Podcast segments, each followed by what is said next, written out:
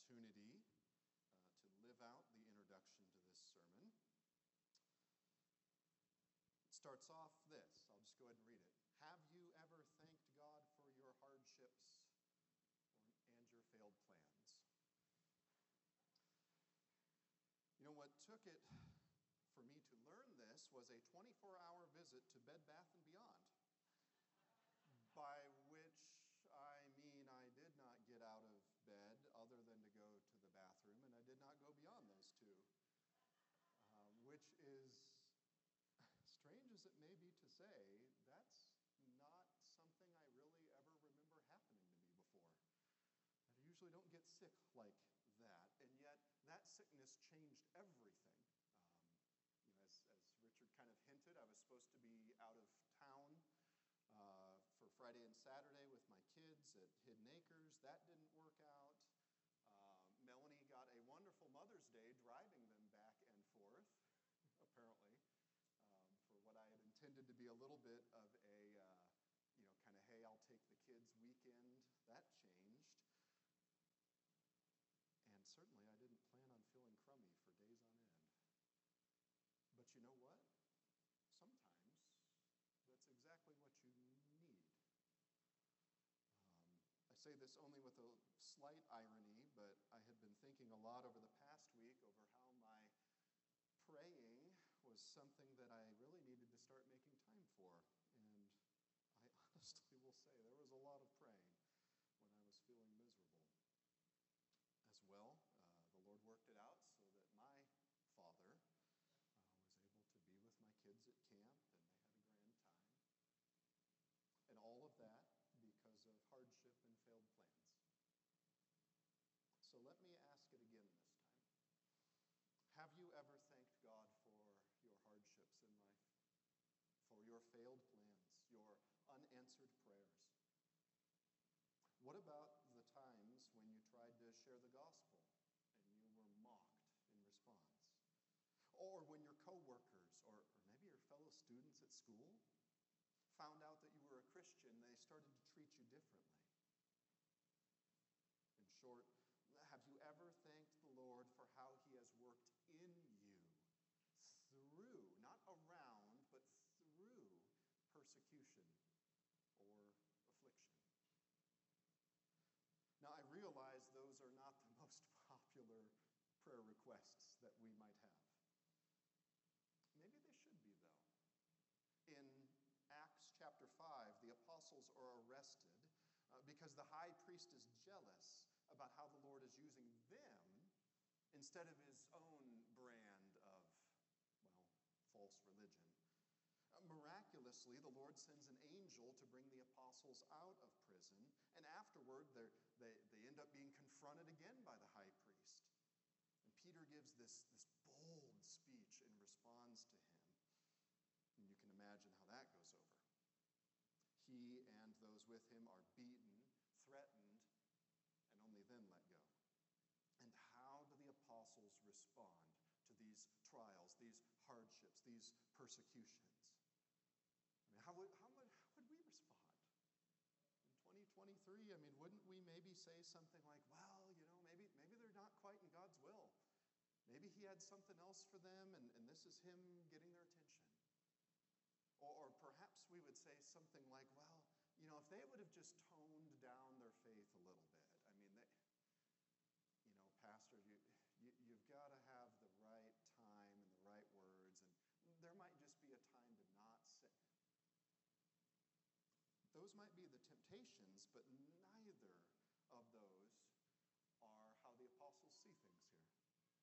Instead, Luke records for us in Acts 5 then they left the presence of the council rejoicing that they were counted worthy to suffer dishonor for the name.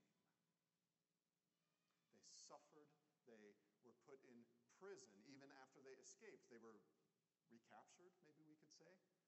They were beaten, mocked, only then released. And what is their response? They rejoice. Talk about otherworldly. I mean, talk about a, a, a change in mindset. They saw this persecution not as a sign that they were doing the wrong thing out of God's will or that they were for Jesus. No, instead, they saw the exact opposite that their afflictions meant that they were being identified with King Jesus. Do you see hardship in the same way? As we enter 2 Thessalonians chapter 1 this morning, yes, we've, we've just flipped the page in most of your Bibles, unless you have a study Bible. Uh, flip the page, you'll be in 2 Thessalonians. Uh, one of the central things that Paul praises the Lord for is faithfulness under pressure. Right? That's why I chose the, the, the picture that I did is you know, get all these pressure gauges. Should have gone down to our church's boiler room. There's a big gauge on the side of the thing, right? Under pressure matters. How? Why? What's that look like? How do we have a, a, a humble yet dependent on the Lord confidence when that pressure comes? Let's start to see a picture of that here. Again, we're in 2 Thessalonians chapter 1 this morning, starting from the very top. 2 Thessalonians chapter 1. Paul, Silvanus, and Timothy, to the church of the Thessalonians in God our Father and the Lord Jesus Christ. Grace to you and peace from God our Father and the Lord Jesus Christ. The verses that we're going to study today all relate to one uh, big connected theme, one challenging truth. Uh, Paul is writing to and about God's church being transformed in Christ's image to be an encouragement to others. God's church being transformed in Christ's image to be an encouragement to others. And so we start here with God's church. That's what's going on here. This is what we saw him uh, getting after in First Thessalonians again and again. He was commending the church of the Thessalonians. Now, here, we're going to read it again in this letter, the second letter to this fledgling church. These first two verses form the greeting. And I want you to see there's, there's something very foundational about what Paul is assuming and reinforcing when he opens the letter with the words that he, that he chooses.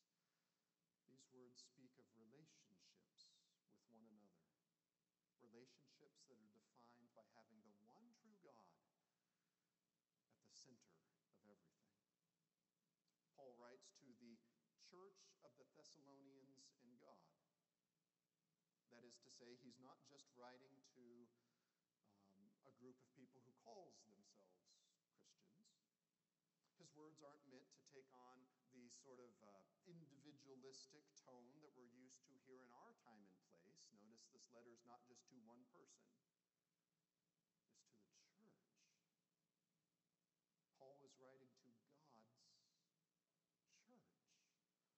And this letter is the arm of God's church that's located in Thessalonica But it's not just for them, and it's not just about them. Friends, our, our hyper self centered and consumeristic culture struggles with this idea. What, what do you mean that it's not you know, customized and, and, and aimed and targeted right at me? You mean something that's broader than that can still matter? Yeah, I do. We are part of this culture both its blessings and its hardships. We live and breathe it in each and every day. And so we would be wise to realize, even from these first words of this letter, how perhaps we are influenced by our culture as well. Over the last few years, I've heard questions like these more and more often. Why should I go to church? I mean, come on, after COVID, everyone puts their sermons and their services online. Hey, we do. So why go? You know, I got to find a parking spot. Me in the morning? You know, I'm not a morning person. Why not just watch it later? You know, and then I've got to interact with people. I don't like people. Or, or maybe I do like people, but not those people. I mean, we'd never say that. Maybe I'm joking. But a number of people in this nation have checked out of church. Why go to church? Or, or perhaps even broader, does church even matter anymore? hitting on the individualistic angle. I mean, Pastor, I know how to read. I can study the Bible on my own. Why do I need a church? I mean, isn't a church just kind of a hanging on tradition sort of thing from way back when? You know, kind of thanks but no thanks. I don't need you to tell me about the Bible. Do we really need churches? Do they matter? Can't I just be a Christian without the church? Pastor, if only you knew how I had been burned in the past, the things I've seen. You know, I've been burned by churches in the past too. From hearing some of your stories, I know that it has not always been easy. I mean, when you gather a bunch of sinners together, it doesn't always work out well, does it? Sometimes it's incredibly difficult. Now, there are a whole bunch of answers and responses that the scriptures give to questions like these. But I want to focus on just one this morning. The church matters because it's God's plan. That's why it matters. And I want you to notice something about that. It's His plan. Regardless of your or my preferences, whatever surveys we would take, however we would say we want to structure church or not church or something like church, no, this is what God has said is best. It's His method and strategy for accomplishing His will in eternity. The church isn't simply an organization, we're not just a nonprofit, we're not just a religious group. No, the church is an expression of God's work in this world. That's what we're aiming at. That's what we're trying to, to do and to be and to prize and to treasure is to be an expression of what God has called us to do, the identity that He has called us to take and to live out and to believe. And we're doing that together. That's what a church That's why a church matters. And so to be a part of Christ's church is a it's a blessing, not a burden. I don't mean that it's never difficult. I'm saying if we see it only as obligation, only as, as burden, then well then we need to flip things around, don't we? We need to have a revolution in our thinking. It's a blessing, not a burden. It's a joy, not a drudgery. And we see that reinforced here through Paul's inspired words. This is the church of God that he's writing to. And so, what does Paul then emphasize in this introduction to his letter? Well, it's that God has redeemed a people for himself. He has gathered them together into a group called the church, which exists to give glory to this Lord of salvation. That's what we do, that's our mission. How do we do that? Well, we do it by encouraging, training, and supporting one another, ultimately. Paul then expresses what he's hoping for in the future of, of that church. What he trusts that the Lord will continue to do and to give to his people. It's this he hopes for grace and for peace. Those are our great needs. God's grace given to us in Christ, peace with the Lord offered through the body and blood of Jesus. I just read a note, by the way, that um, Paul refers to peace in every single of his letters. This peace given by God. It's not something small or minor or a side note, but instead, this is God's will for us. These the Lord has given. These are what sustains Christ's church until his return. These are what we need. Brother, sister, maybe you're not even sure why you're here this morning. Let this be part of the answer. You are here because the God of the universe has called you to be a part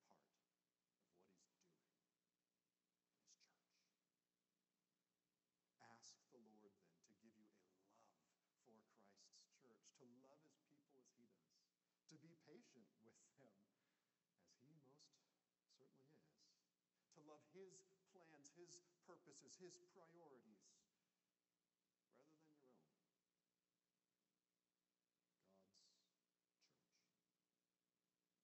church. God's church transformed. Look at verse 3. We ought always to give thanks to God for you, brothers, as is right, because your faith is growing abundantly, and the love of every one of you for one another is increasing. Transformed in Christ's image. So if, if God's church is to be transformed in Christ's image, then what does that look like? Paul answers. What looks like taking on the priorities of Jesus. Faith that is growing abundantly, love that is increasing. Uh, let me highlight how radical this is.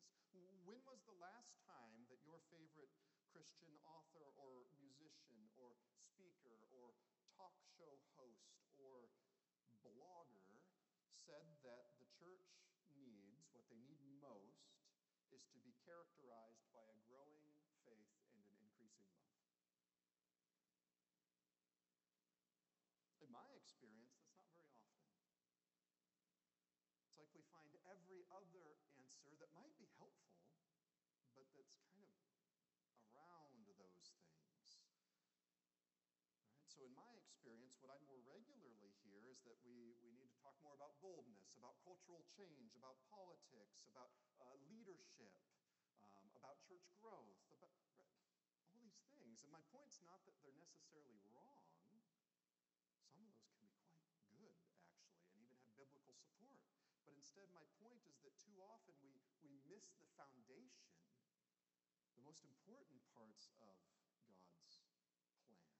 Growing in faith and increasing in love is repeated again and again and again to all these letters to the churches. Is that true of us? Is that what we are known for? Is that what Christians are known See, here Paul is taking us back to the basics. What are we doing as a church? What's our mission? According to Matthew 28, it's to be and make disciples. Okay, well, how do we how do we do that? Well, you don't have to go too much further.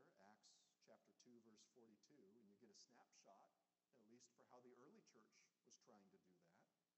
They devoted themselves to the apostles' teaching and the fellowship to the breaking of bread and the prayers. Right, so on, on their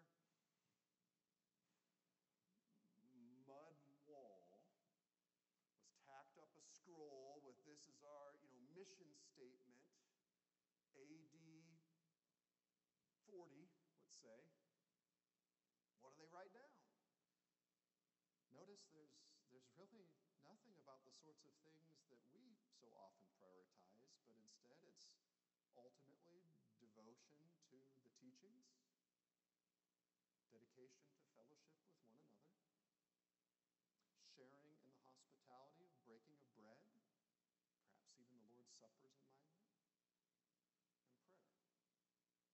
That's how they're living out the Great Commission. These were their practical answers of, uh, to the how of making disciples.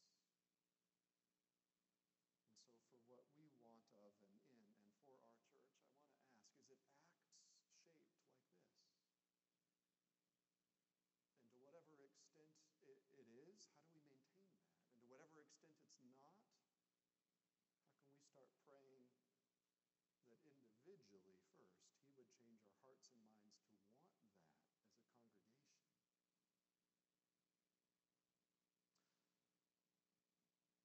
Let me start then with that individual level could it be said that you are growing in the faith? And growing abundantly, use Paul's word, at that. Right? If so, why is it? What, what, I mean, it's good to take a few moments and to sit back and think, wow, God has been so good, and I feel like I'm, I'm getting a lot out of the word, and I'm growing, and I'm sharing my faith. Okay, why? Have you ever just taken a few moments to say, well, the cross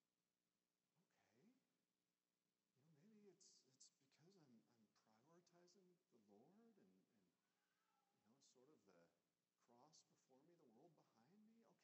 Okay, someone else to grow in that way then? Is there someone else that you can help to follow Jesus with that kind of joyful passion this week? Uh, maybe you answer, well, n- no. I mean, Pastor, I don't want to say it, but I don't really feel like I'm growing. I mean, uh, it keeps raining, keeps watering.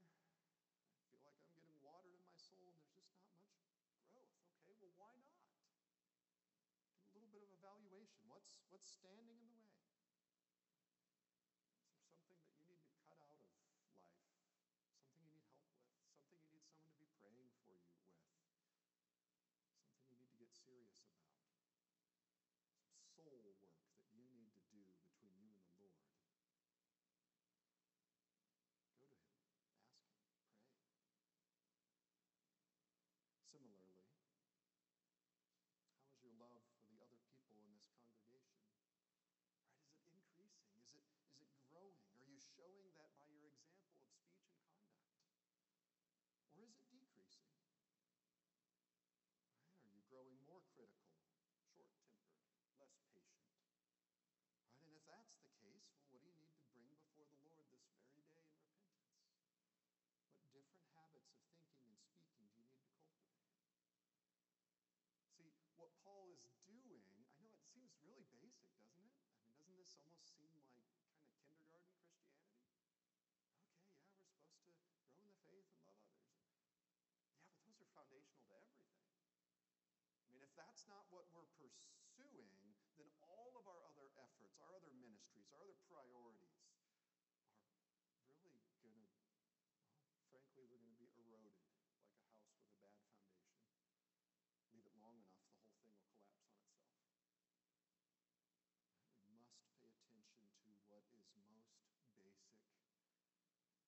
Paying attention there is not somehow becoming less mature, but instead it's more mature. That's why Paul keeps bringing this up. God's church transformed by Christ's image. Right? That's what we're after. That's what it looks like. And why? What for? What's I mean, it's great to be transformed, but what's the what's the mission behind that? How is it not just, well, I've got mine spiritually. Maybe other people figure it out, maybe they won't. They can figure it out for themselves. No. God's church transformed by Christ's image to be an encouragement to others. Look at verse 4. Therefore, we ourselves boast about you in the churches of God for your steadfastness and faith in all your persecutions and in the afflictions that you are enduring. Right, there's where it is. Now things have come full circle from my introduction. There's where the pressure comes because this last part is the most challenging, isn't it? I mean, up to this point, you, you could, you shouldn't, but you could almost go on autopilot. I, I won't make you raise your hand, but admit it, sometimes you open the Bible, and especially a letter, and it always starts with, you know, who's writing and to who, and it has, you know, something about grace and peace. Oh, yeah, yeah, yeah. And so you just kind of, you know, skim through it. And then suddenly you get to verse 4, and, and everything comes to a screeching halt. Because you think, whoa, wait, this is not the, the happy go lucky Disney, everything's awesome introduction that I thought it would be. Wait, you mean what Paul is, is boasting about is how these people are faithfully suffering? This is going to be a different kind of letter, isn't it? Well, why is Paul giving thanks? Let's start there. Why does he feel compelled to offer such thanks to the Lord for, for his work, that is to say, God's work, Thessalonians? That answer comes in two parts. First, it's because of their steadfastness. The Thessalonians didn't have it easy. Remember back in our history here, Paul and those with him were run out of town after they had come to share the gospel. And the persecution, we read in 1 Thessalonians, didn't end there, it continued. And yet these Christians didn't give up. They didn't let that dissuade them. They didn't think, ah, oh, it's too hard. Be easier not to follow this Jesus. No, no, instead they, they, they dug in They didn't turn bitter, they didn't turn their backs on Jesus. Instead, they counted these pressures as part and parcel of what it meant to follow Jesus. Friends, somehow we have got to get there as God's people to say that it's worth it to follow after Christ. Because the cost is getting higher, isn't it? I'm hearing from you at in your workplace, in your schools. I know it's getting higher. And that's uncomfortable and we don't like it, and I'm not saying we have to like it. But I am saying it's the reality of what is right now.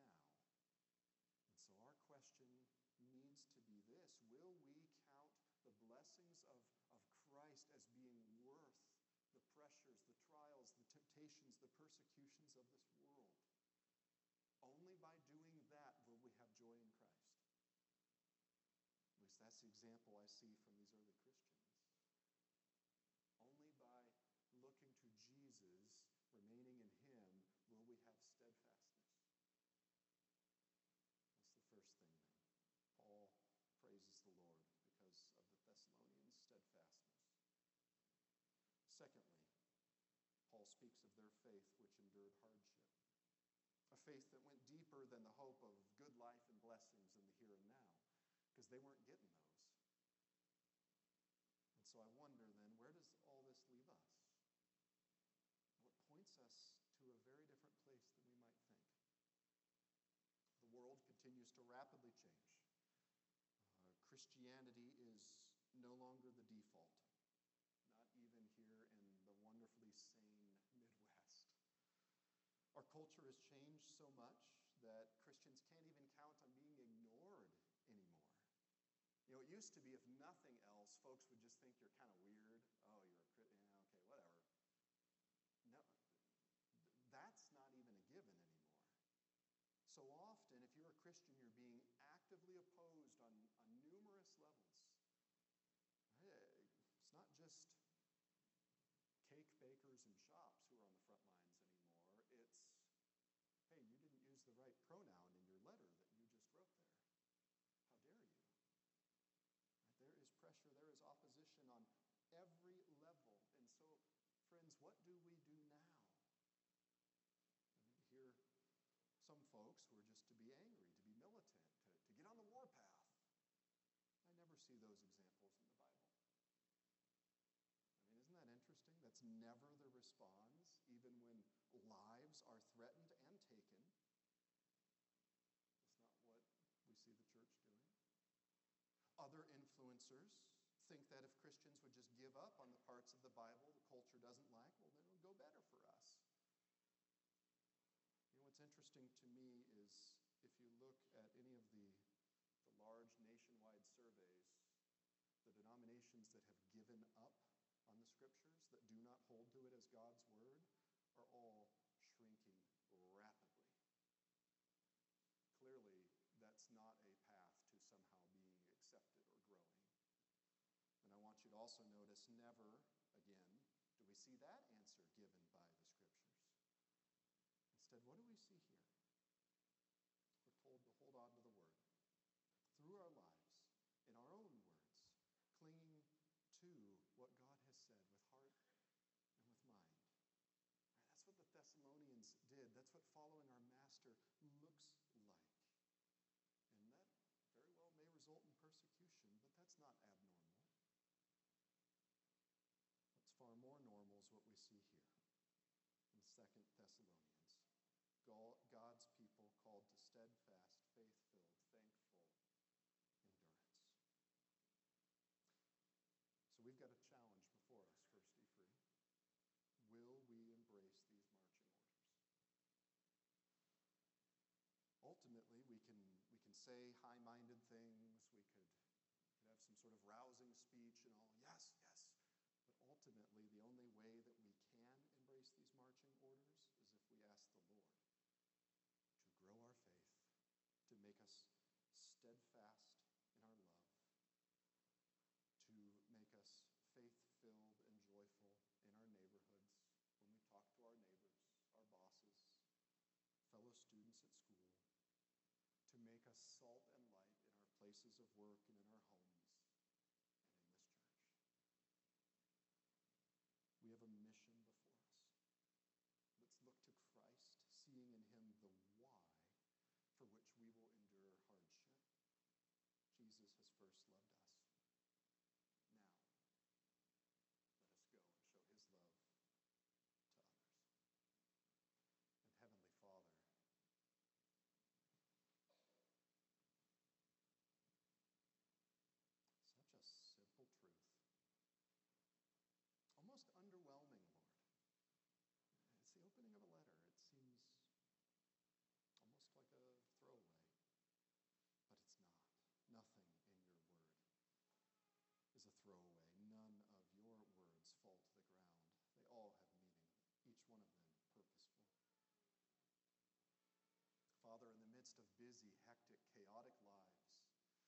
that are never perfect. Each one of us always in process, never having arrived this side of your son's return. Lord, in the midst of that messiness, that gray area, we pray that you would make us steadfast and faithful, that you would increase our faith, increase our trust, that you would enlarge in our love for one another, for your church, for those that we are called to bring this gospel to. Heavenly Father, work in us that we would be willing to count the cost, even, even joyfully standing firm upon what you have said, not simply to be stubborn or traditional or